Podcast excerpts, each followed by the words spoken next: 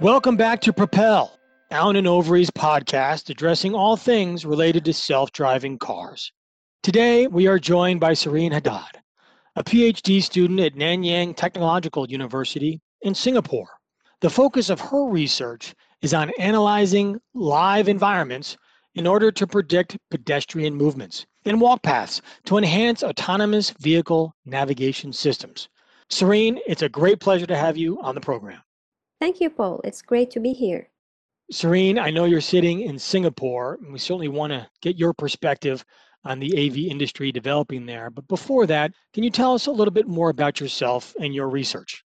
Well, I spent four years doing PhD studies at NTU or Nanyang Technological University. And recently I submitted my research thesis but during these years, I worked on developing algorithms for forecasting pedestrian walking paths in urban places. Beside that, I was involved in graduate students community as a volunteer for mental health panel discussions. I was once a moderator and interview host and as a residential education mentor for educating undergraduate students on programming mobile applications.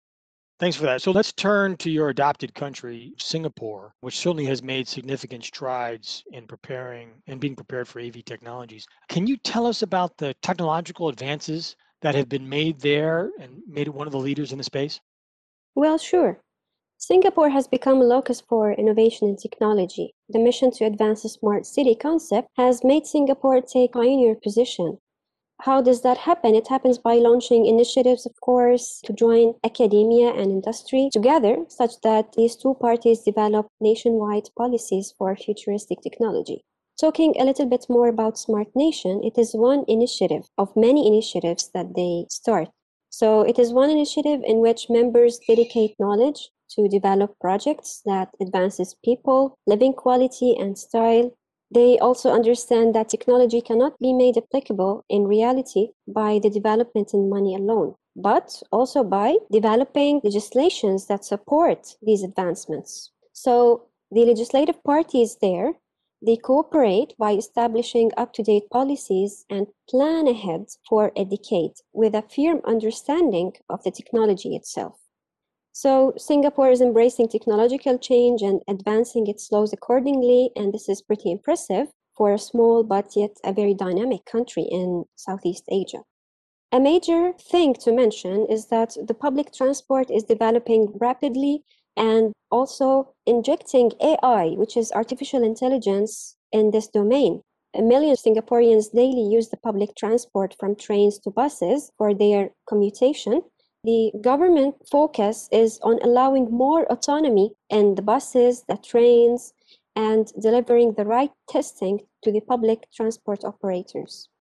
Well, that's certainly impressive. As you mentioned, it is very well appreciated that the rate of technological change usually outpaces the laws. And so I think the benefit, it sounds that the Singaporeans are very comfortable with technology and changing their laws accordingly. We have to acknowledge that you're talking during a pandemic has COVID 19 impacted your research or the self driving technology developed there in Singapore generally? Can you comment on that? So, according to recent reporting by industrial officials, COVID does not stop the development of intelligent vehicles. In fact, COVID has nurtured the causes to progress faster and implementing autonomous robots, as they will be crucial for limiting COVID spread and the manpower requirement to do field tasks. LTA, which is the Land and Transport Authority in Singapore, their management board has reported for the NTU magazine saying that during the pandemic, the way is still long towards a proper deployment of autonomous cars. However, research and development of this technology is progressing very well. The LTA is still also planning for a project that launches intelligent public servicing robots in the near future to serve the safety requirements during the pandemic times. And I'm talking, I'm giving these examples from the heart of the pandemic last year. And still now, the world is waking up slowly from this pandemic. And yet, even during that time, like we are talking last March or last April, everyone was working from home. Yet the researchers did not stop working on testing autonomous buses inside the campus, autonomous robots to drive autonomously inside the campus roads. And we are talking about a huge campus. So there are lots of roads. There are the empty roads or less crowded ones, and there are the areas where a lot of students walk, a lot of cars also drive on the same road. So it's a huge motivation that researchers held, researchers like me, and even the ones leading bigger projects than the one I'm working on. Even during the work from home and the isolation, they were still working on this technology. So the motivation was nonstop. Well, that's great. And frankly, a little bit of a surprise. The impact of this virus has been so significant that I think many of our listeners would have believed that all work had slowed down. But I think as you think about it, maybe we shouldn't be surprised that the effort to avoid contact that all of us are struggling with naturally leads to cars that don't have drivers that allow us to take us place to place. You mentioned earlier Singapore's Smart Nation initiative. I'd like to hear a little bit more about that initiative and more importantly, the impact that it's had on you as a researcher. Can you tell us about that? In 2014, Singapore announced the Smart Nation initiative to engage more people into the digital innovation plan. So commuters who are in the loop install, for example, SG app, which is a smartphone application to track public buses and trains routes to make more efficient decisions while commuting. So I can check the waiting time and then decide which option I would take, the bus or the train and which buses to take. Also, the commuters can pay the bus fare through contactless payment services with just a mobile click. So they've turned the payments, whether inside shopping mall, inside the buses, the trains, all with just your mobile application. LTA recently approved two projects under the Smart Nation. One project equips public buses with visual tracking system that shows street view live stream to determine the bus location. And a second project is a signed trial for testing autonomous trucks in specific roads.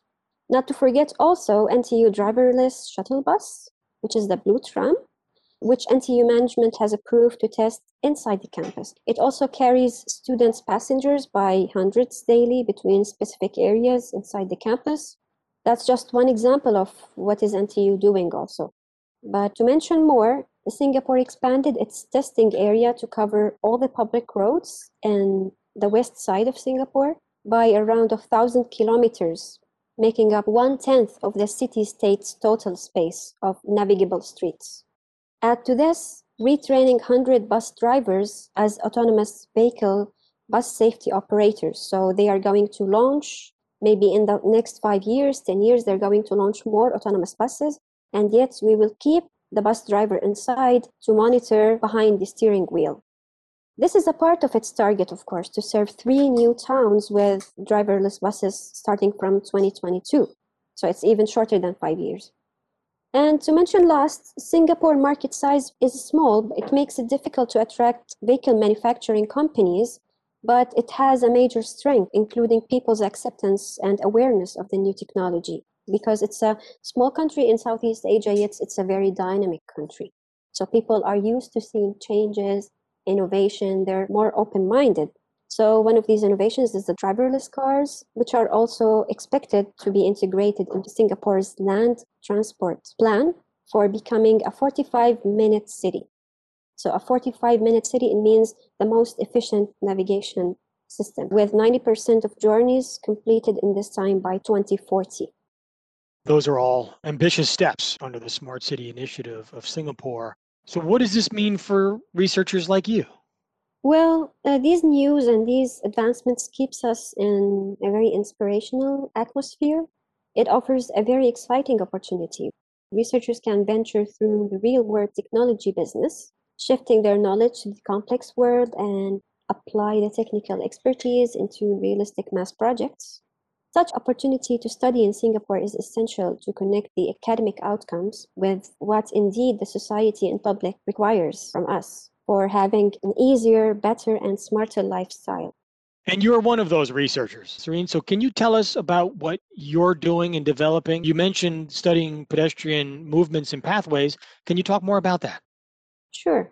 So, in a nutshell, my research work focuses on very specific area in that problem. It tackles pedestrian motion in public. Of course, part of the work contributes to the AV's technology, safe navigation, such that the algorithms that I'm developing can be developed in the future or tested on AVs and smart robots. But this is considered a top priority for letting this technology usable, reliable, and thereby more acceptable to the people.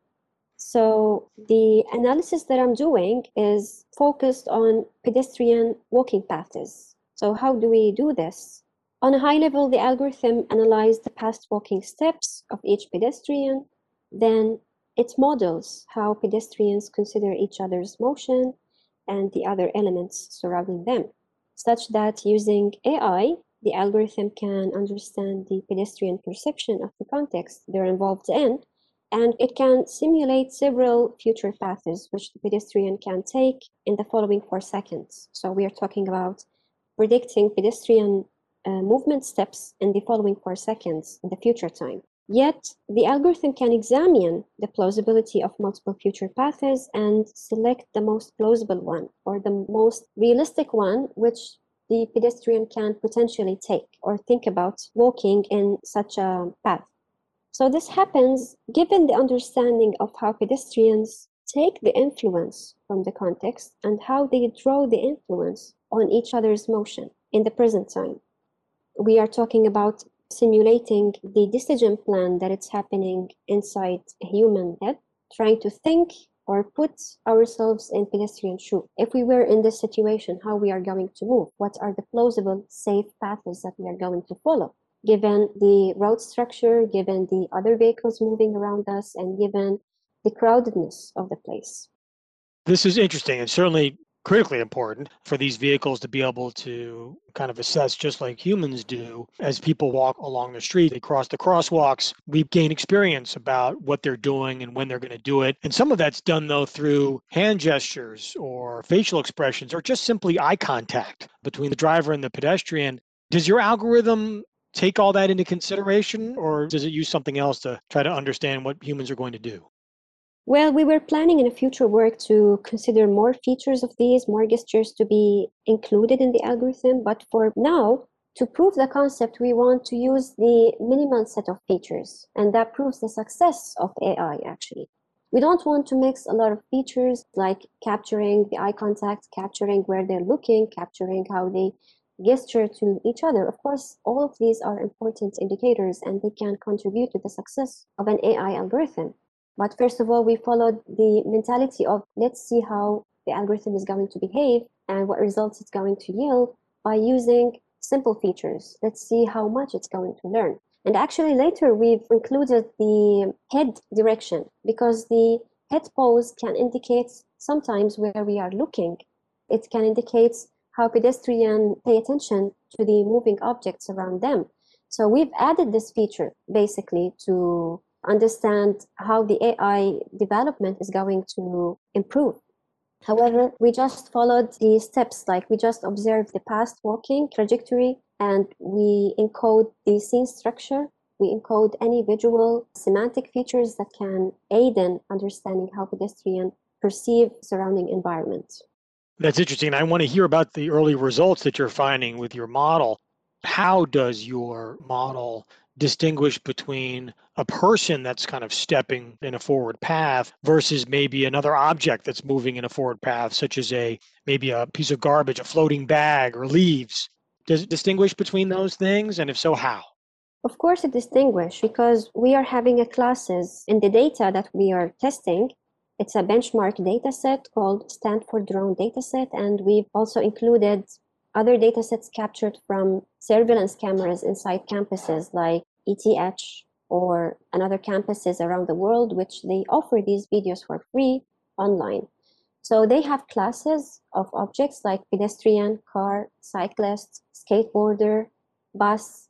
So we follow these categories and we observe specifically the pedestrian motion. So all of our focus has been on predicting pedestrian motion, but we've also taken other classes motion like vehicles or higher velocity objects like skateboarder or cyclists to see how they are going to affect pedestrian motion. Of course, predicting the motion of faster objects can be more difficult in this technology because they change, they take decisions faster, the acceleration and the other dynamic properties change faster.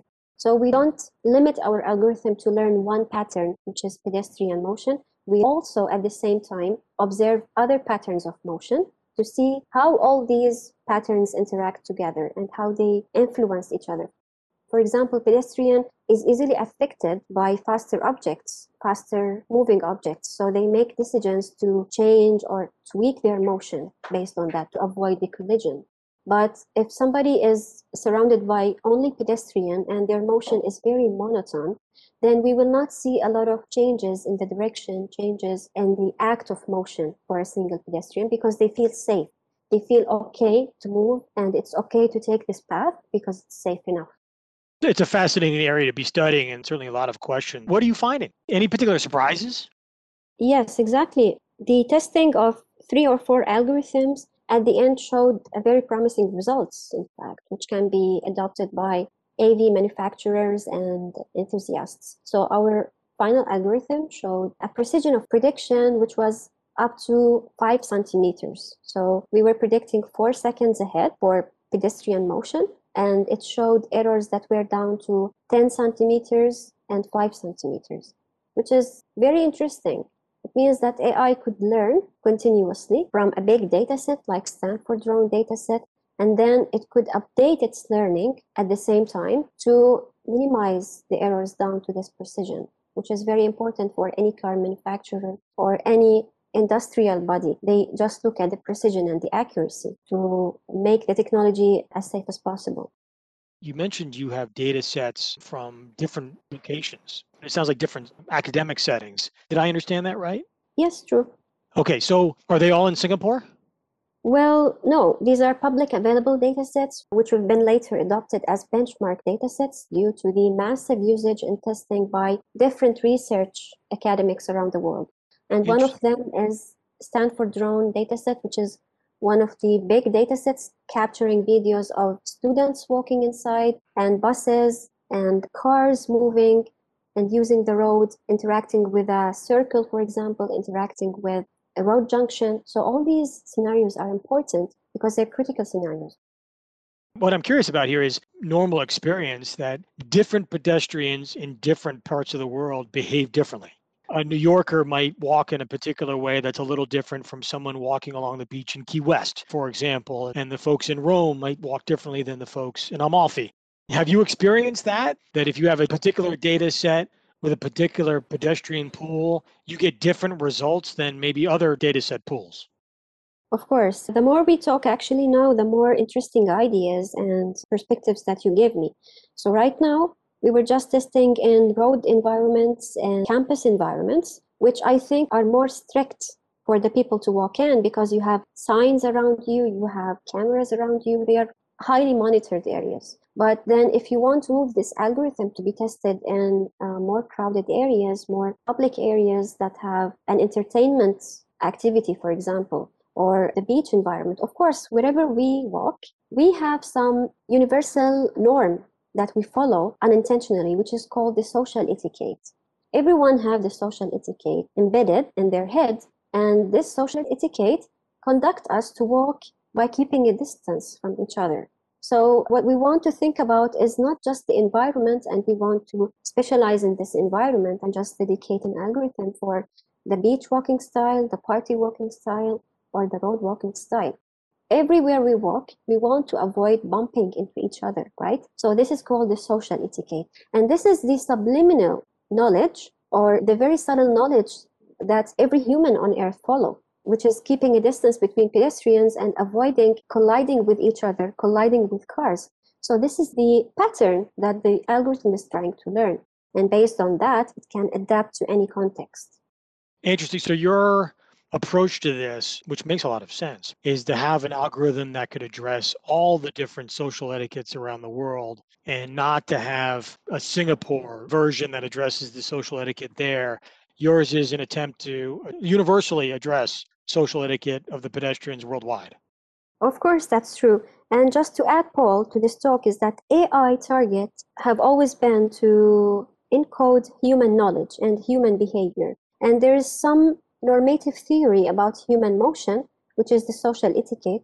So AI targets this normative knowledge because it's universal. Because everywhere the walking style can be similar, can be different a little bit, can have different dynamics, but we don't target a specific dynamic. Otherwise, this algorithm may work in Singapore because it's a highly monitored, but it may not work in other country where you don't have signboards or cameras everywhere.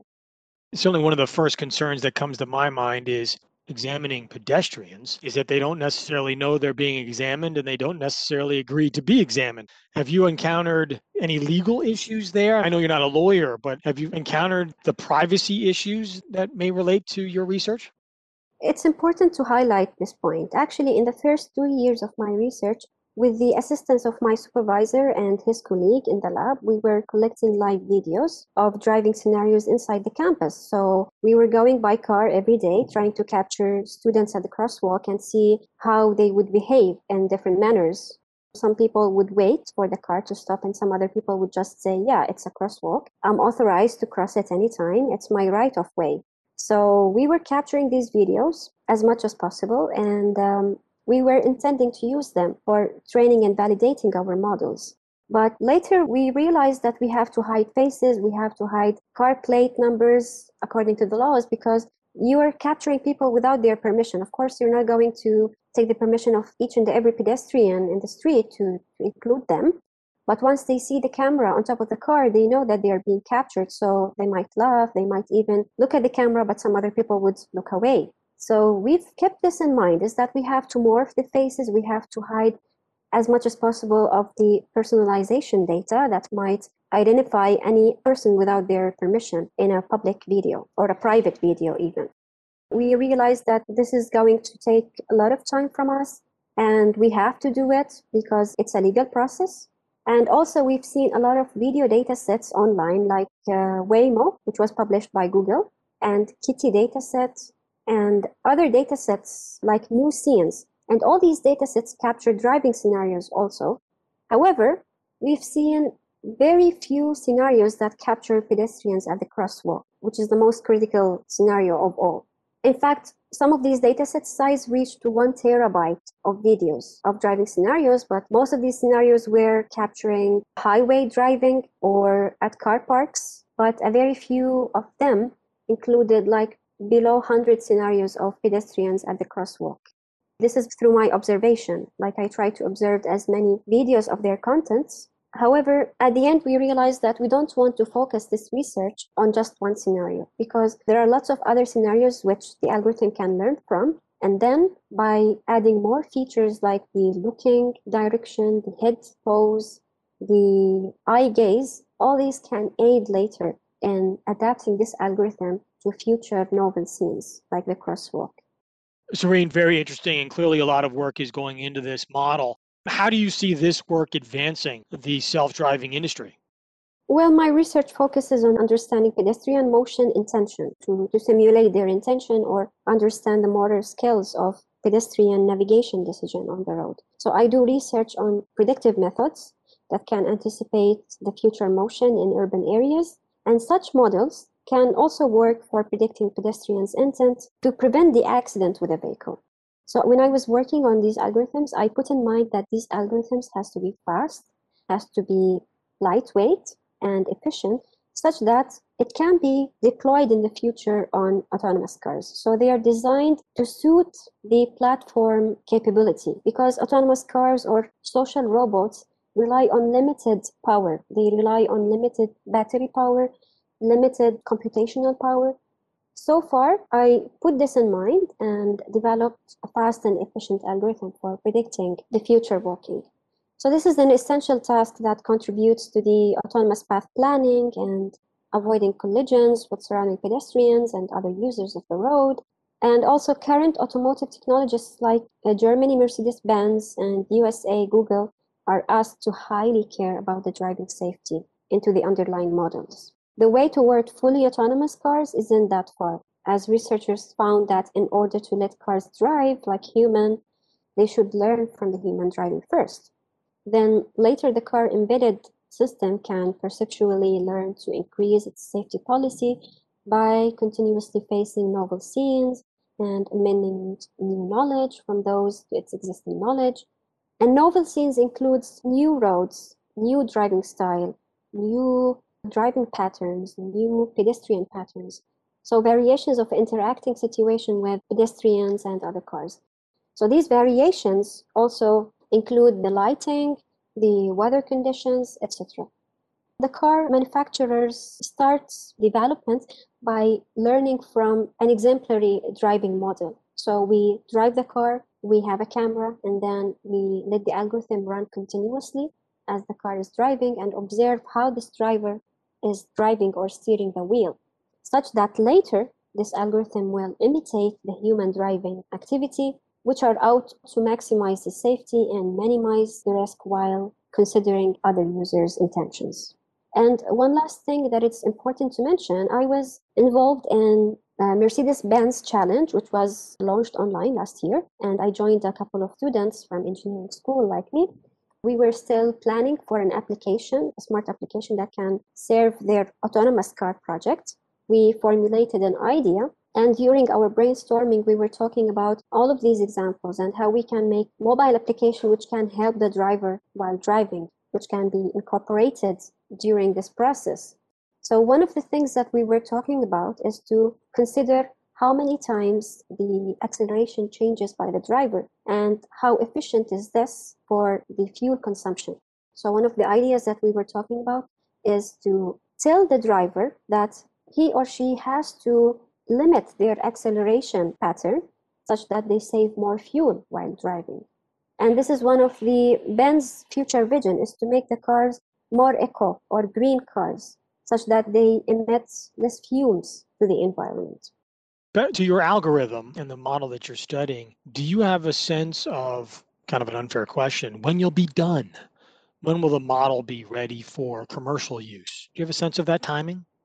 Well, actually, I have offered the code online on my GitHub account. I always upload all the implementation for other people to take a look at and for other researchers to give an opinion or maybe extend to better models even because you know there are thousands of researchers working on this problem like me in the last two years i experienced around like 600 new papers per year imagine 600 new papers from all around the world universities, from Google, from universities in Europe, in South America, and even Singapore.